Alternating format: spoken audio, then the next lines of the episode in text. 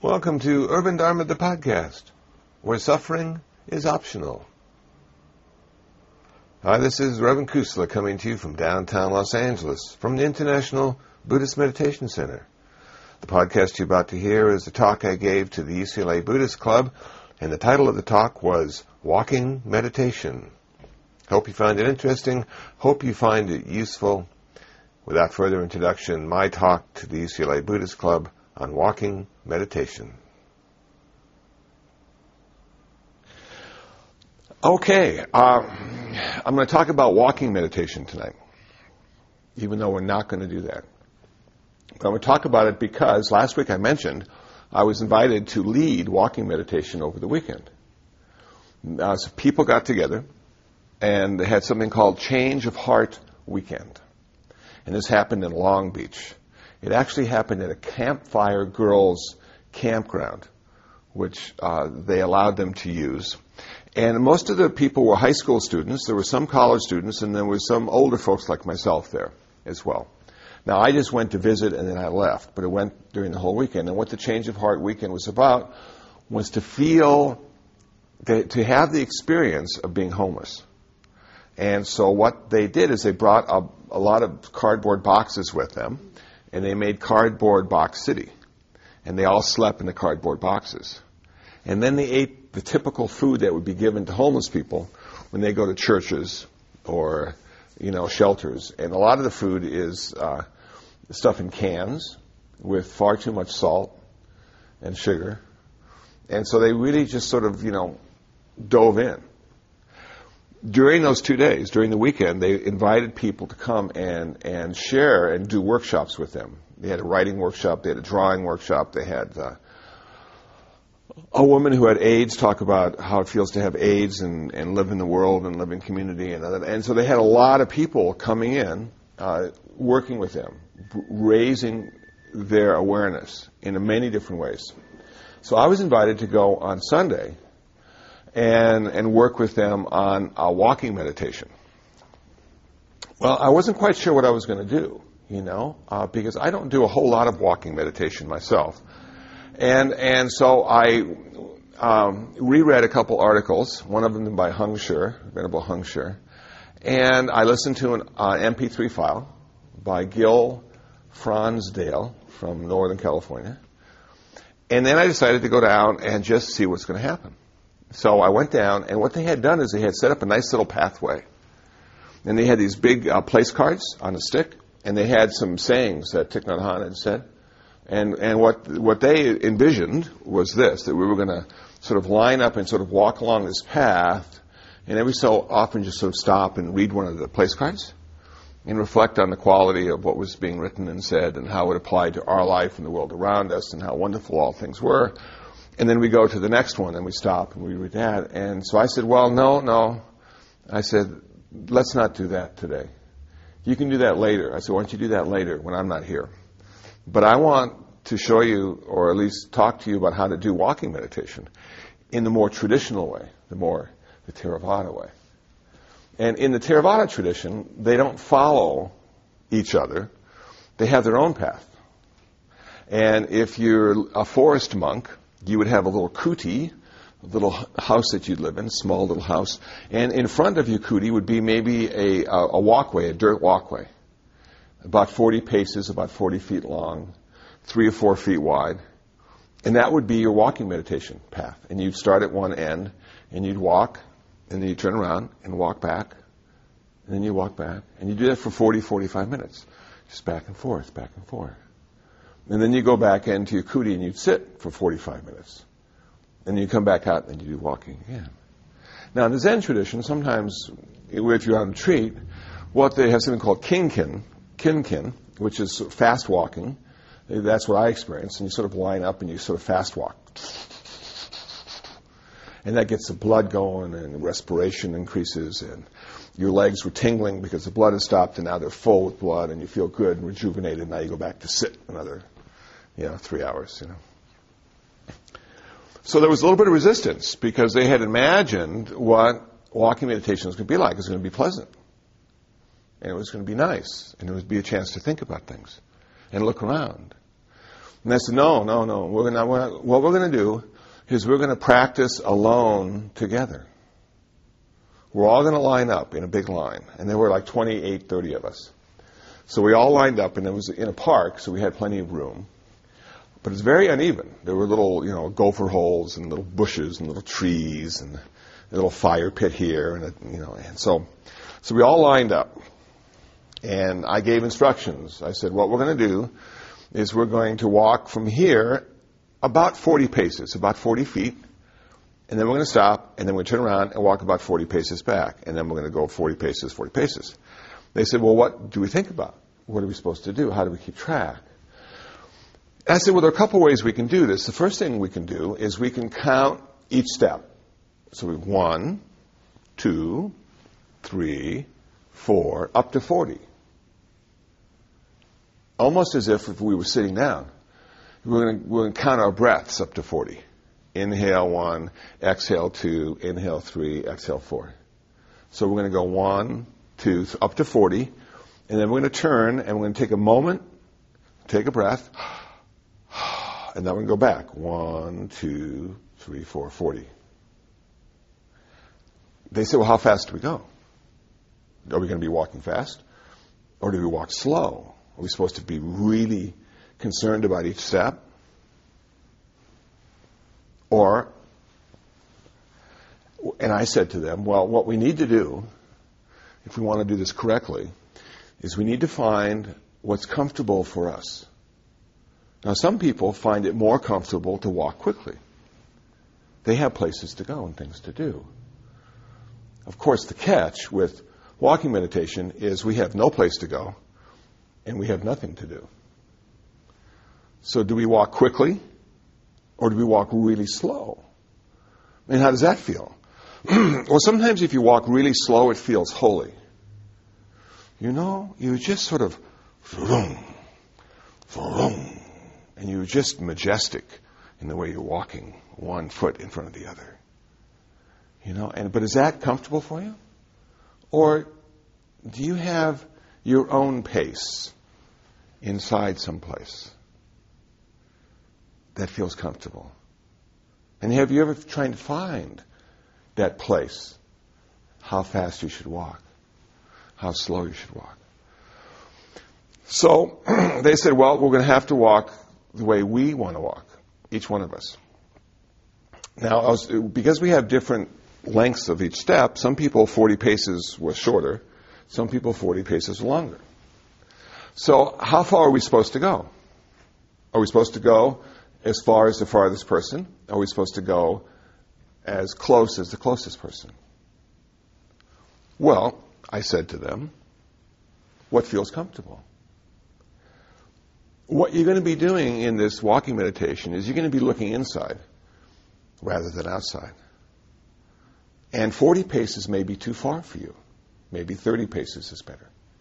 Now, would you feel comfortable only walking 30 paces if everybody else is walking 40? Would you feel that you were doing it wrong? Well, with those sort of abstract instructions, we all lined up and we decided to walk our 40 paces. Now, I gave them a couple options. I said, after you've done 40 a couple times, if you want to count each footstep, then you can just simply go stepping, stepping, stepping, stepping, or you can go left, right, left, right, left, right. In the same way, when we count our breath, we attach a concept to the sensation of breath. We're attaching the concept of left or right to the sensation of our foot touching the ground. And as I've spoken about before, if we are aware of a physical sensation, that physical sensation is occurring right now. So when our foot touches the ground, that sensation of the foot touching the ground is happening right now. That's bringing our mind to the present moment experience of our life. Now, what happens if you go left, right, left, right, and all of a sudden you end up going left as your right foot hits the ground, and going right as your left foot hits the ground? Well, in breathing meditation, we've all started to count our breath and realized we've lost count. Or we've gone too far or not far enough. And it simply means we weren't paying enough attention. So we weren't mindful and we needed to come back. So I said, if you lost track of left, right, left, right, simply stop, take a breath, and start again from right where you started, or right from right where you stopped. Left, right, left, right, left, right. So we did that for about 20 minutes. And as it turned out, everybody had their own little way of doing it. Some people went really far. Some people got confused when the tree was in front of them. They didn't know whether they should go around it or should just stop and turn and come back. And so we were all struggling to do this walking meditation correctly. And then at the end of our walking meditation, we all got in a big circle. We, we stood around a fire pit, even though there wasn't a fire in it. And, we, and I said, okay, this was my experience. And I shared my experience. And I said, let's go around circle. And everybody, if they want to, please share your experience. Now, a lot of the high school girls felt uncomfortable speaking about their experience, so they didn't. But most of us spoke a little bit about the experience. And it was just, for me, a wonderful way to share the human experience, not only our own experience. So one person said, Well, you know, I didn't hear, Kusala, I didn't hear you say all the instructions as clearly as I wanted to, so I wasn't quite sure on what I was supposed to do. So what I did is I looked at my friend who has meditated longer than I have, and I was going to follow her and see what she was doing to make sure I was doing it right. But then she was walking really, really fast, and I didn't want to walk that fast. So I decided to look for some other people, and then but other people were walking too slow, and I just decided to walk at the pace I wanted to walk, whether it was right or wrong. I said, mm, okay. And there was another woman who said, you know, my job is consists of planning. I sometimes have to plan a week or two weeks in advance. So I'm always out in the future. My mind is very rarely here. And I found myself thinking about what I'm going to do when I got to the end of my 40 paces. Do I turn around to the left? Do I turn around to the right? Do I take a big breath or a small breath when I stand there?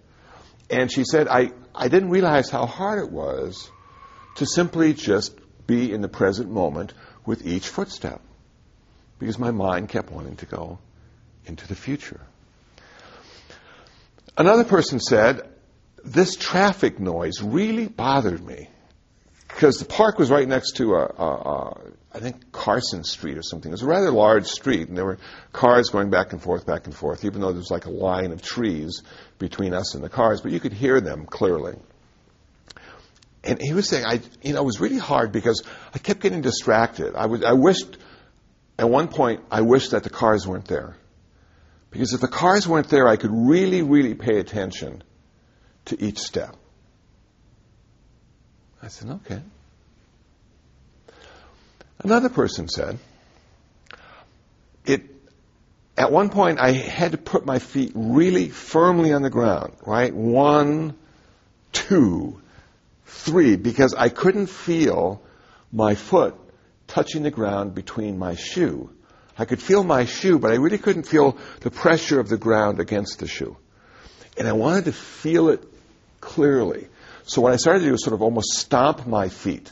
Stomp, stomp. So I could really get that feeling. Ah, cool.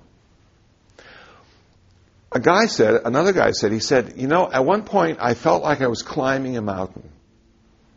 And if anybody's ever climbed up an incline, whether it be a hill or a mountain, you realize you sort of start off and you look around and you're seeing the scenery and the birds and the, this, the, the sky with the clouds, the fluffy clouds floating in the sky. And you're climbing up the mountain. And all of a sudden you, you start to breathe a little heavier now. And each foot gets a little bit heavier. Left foot, right foot. And now, rather than sort of looking around, your attention is sort of drawn about four feet in front of you. And there's a lot of effort now. And the incline might even be getting greater and greater. And now you really have to think about using your muscles, you know? And you don't want to step in any holes, and there might be uh, some loose gravel, and you don't want to slip down. So you're really sort of focused on what's right in front of you. And it, with all your fo- attention, you're just like plodding ahead. And you really start, huh. and eventually you're not even looking ahead of you. Eventually you're just watching your own feet. Right foot, left foot. And you don't know if there are clouds in the sky or not. You don't know if there are birds in the sky or not. You don't know what trees are over there. You don't know anything because all you can see is each foot going up and going down, going up and going down. It's total attention, total mindfulness of what you're doing. And he said at one point, I, I, I came there so naturally. I wasn't concerned about how far 40 paces was. At one point, I couldn't even hear the traffic any longer. All I was looking at was simply my feet rising and falling, rising and falling. And when he said that, it reminded me of a breathing meditation where you watch your abdomen rise and fall. Rather than feeling the sensation of breath going out and coming in, you simply feel the rising and falling of your abdomen, your diaphragm going out. And I, and sort of, I, I saw how closely linked that was now to walking meditation. The rising and falling of each step. As it turned out, we all did it wrong. None of us did it the same way. We all started out together in a big line.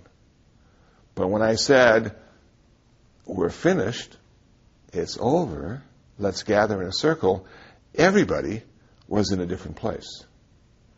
And there was even a little group of three of the high school girls who had ended up just talking to each other as they walked back and forth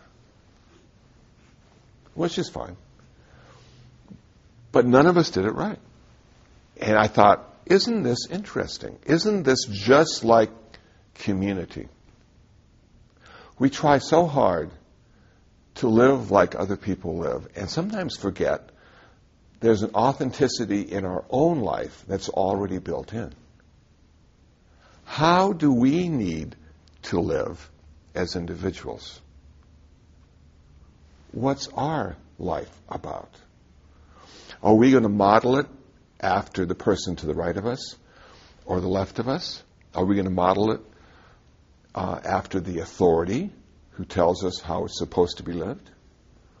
Or perhaps are we going to, rather than looking outside to see how to live our life, look inside to see how to live our life?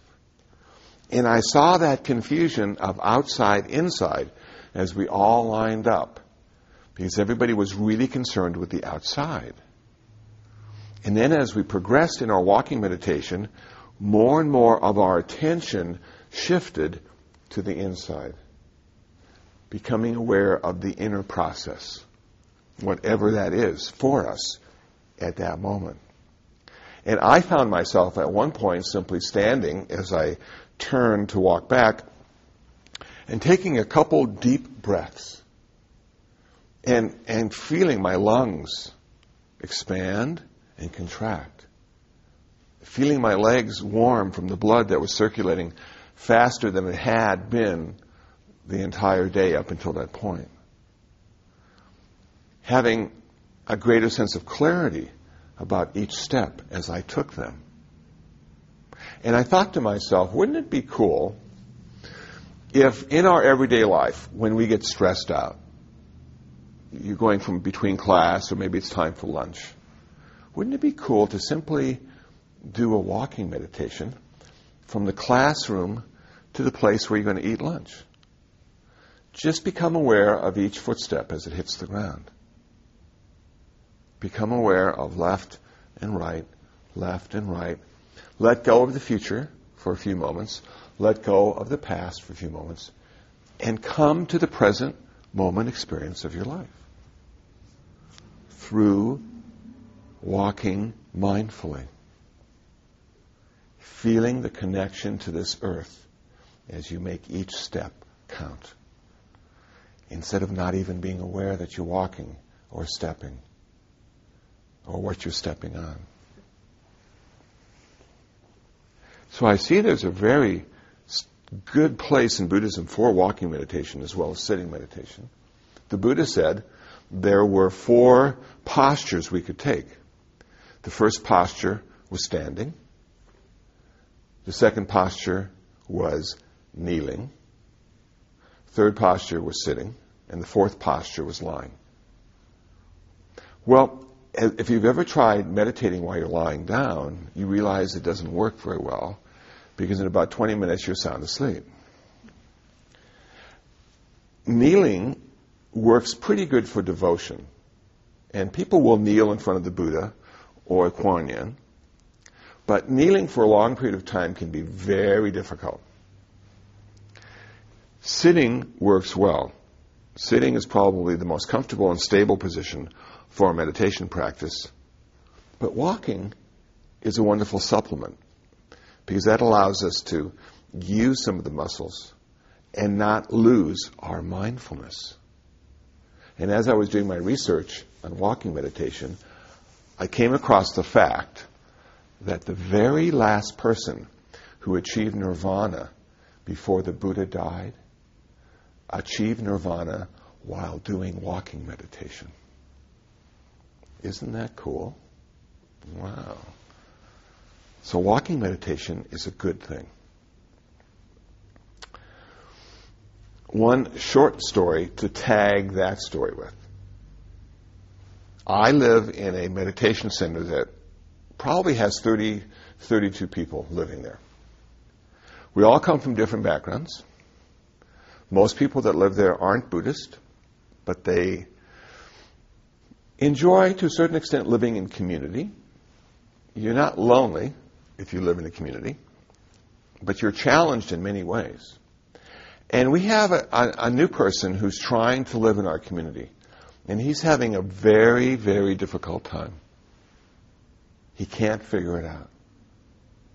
He can't get comfortable with the idea of living with people who see life perhaps a little differently than he does. He's a very intelligent fellow, too. So he knows how it's supposed to be. And when you go into a community with a diverse population like the community I live in, it's never the way it's supposed to be. So he realizes if he wants to live here comfortably in this community, he's going to have to change the community. And he's had a few run ins with some of the people that live in the community. And one of them was the, the residential manager. And he doesn't agree with how she's running the residential program.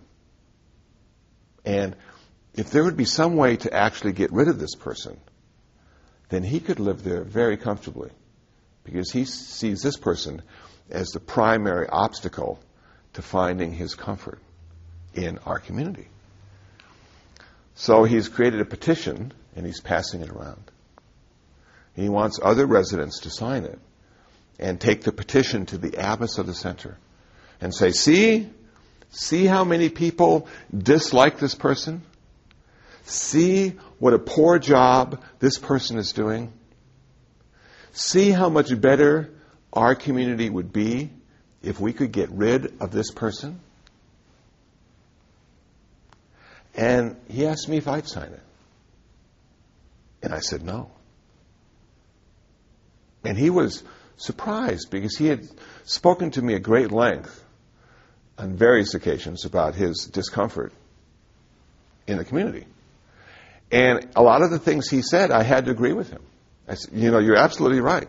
This person has a lot of weaknesses and falls short in many different areas. But, Kusala, I thought that meant that you'd back me up on this because you see the same thing I do. Why won't you sign this petition? And I said, I can't. I can't sign this petition. And that's all I said. And he walked away sort of disgruntled and shaking his head and probably thinking lesser of me because I didn't sign the petition. But the reason I didn't sign the petition was not because he was wrong.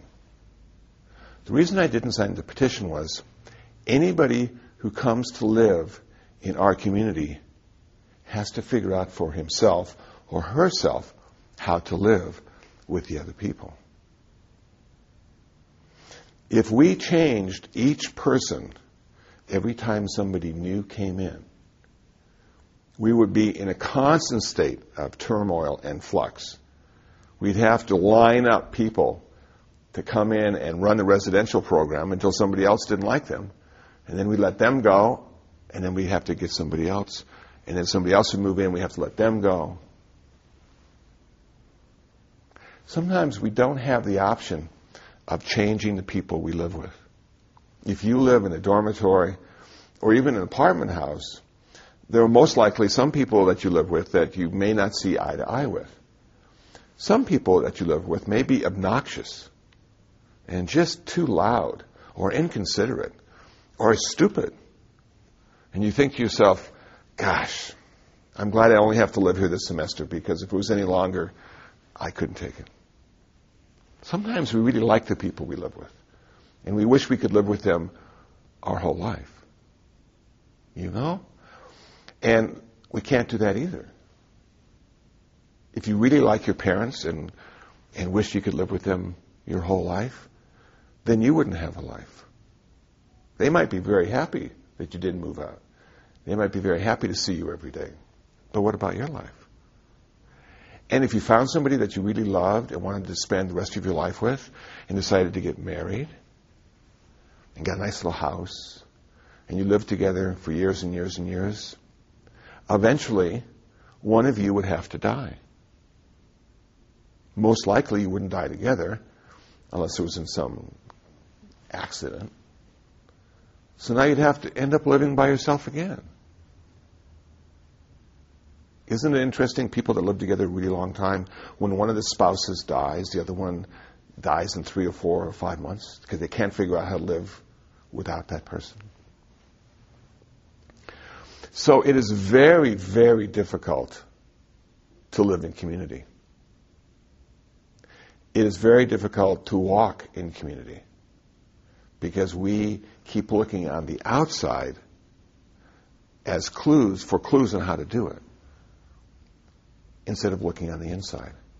And the reason I didn't sign that petition was because I wanted him to look inside and stop looking outside and stop seeing all the reasons he couldn't live in community, but start seeing some of the reasons why it would benefit him to live in community. A very famous teacher named Gurdjieff had a retreat center in France. And people would travel there from all over the world to spend time at his center and spend a lot of money too. And they had this one fellow there who made everybody nuts. He was so loud and he was obnoxious and he would just say what he thought and he would insult and make people feel so uncomfortable. And finally, there was an anarchy. The rest of the people said, we don't want our retreat to be like this. We're trying to look inside. We're trying to be better people. How can we do that with this guy here? And they said, You're going to have to leave. We can't. We can't stand you. None of us like you. You have to leave. Well, he finally figured out that he needed to go. So he, he took the train down, the local train to the train station so he could go back. And Gurdjieff met him at the train station and said, I will pay you I will pay you to stay here. Don't leave. If you leave, these people will think their practice is okay. These people will think they accomplished something. You remind them that they still have work to do because they can't accept you exactly the way you are. And that's sort of what this guy is facing too. He's looking at our community as a problem instead of as a solution. That if he can figure out how to live at IBMC where I live, he can probably figure out how to live most anywhere. because it's going to be easier than it is to live where I live. And I've lived there a long time. It's taken me a long time to adjust. We all have to figure it out. Well, that's it. That's the talk on walking meditation to the UCLA Buddhist Club. Hope you found it interesting. Hope you found it useful. For more information on me, please go to kusala, kusala.info, K-U-S-A-L-A dot info. And for more information on Buddhism, visit my website, urbandharma.org. urbandharma.org. Until next time, be happy, be peaceful, and most of all, be free from suffering.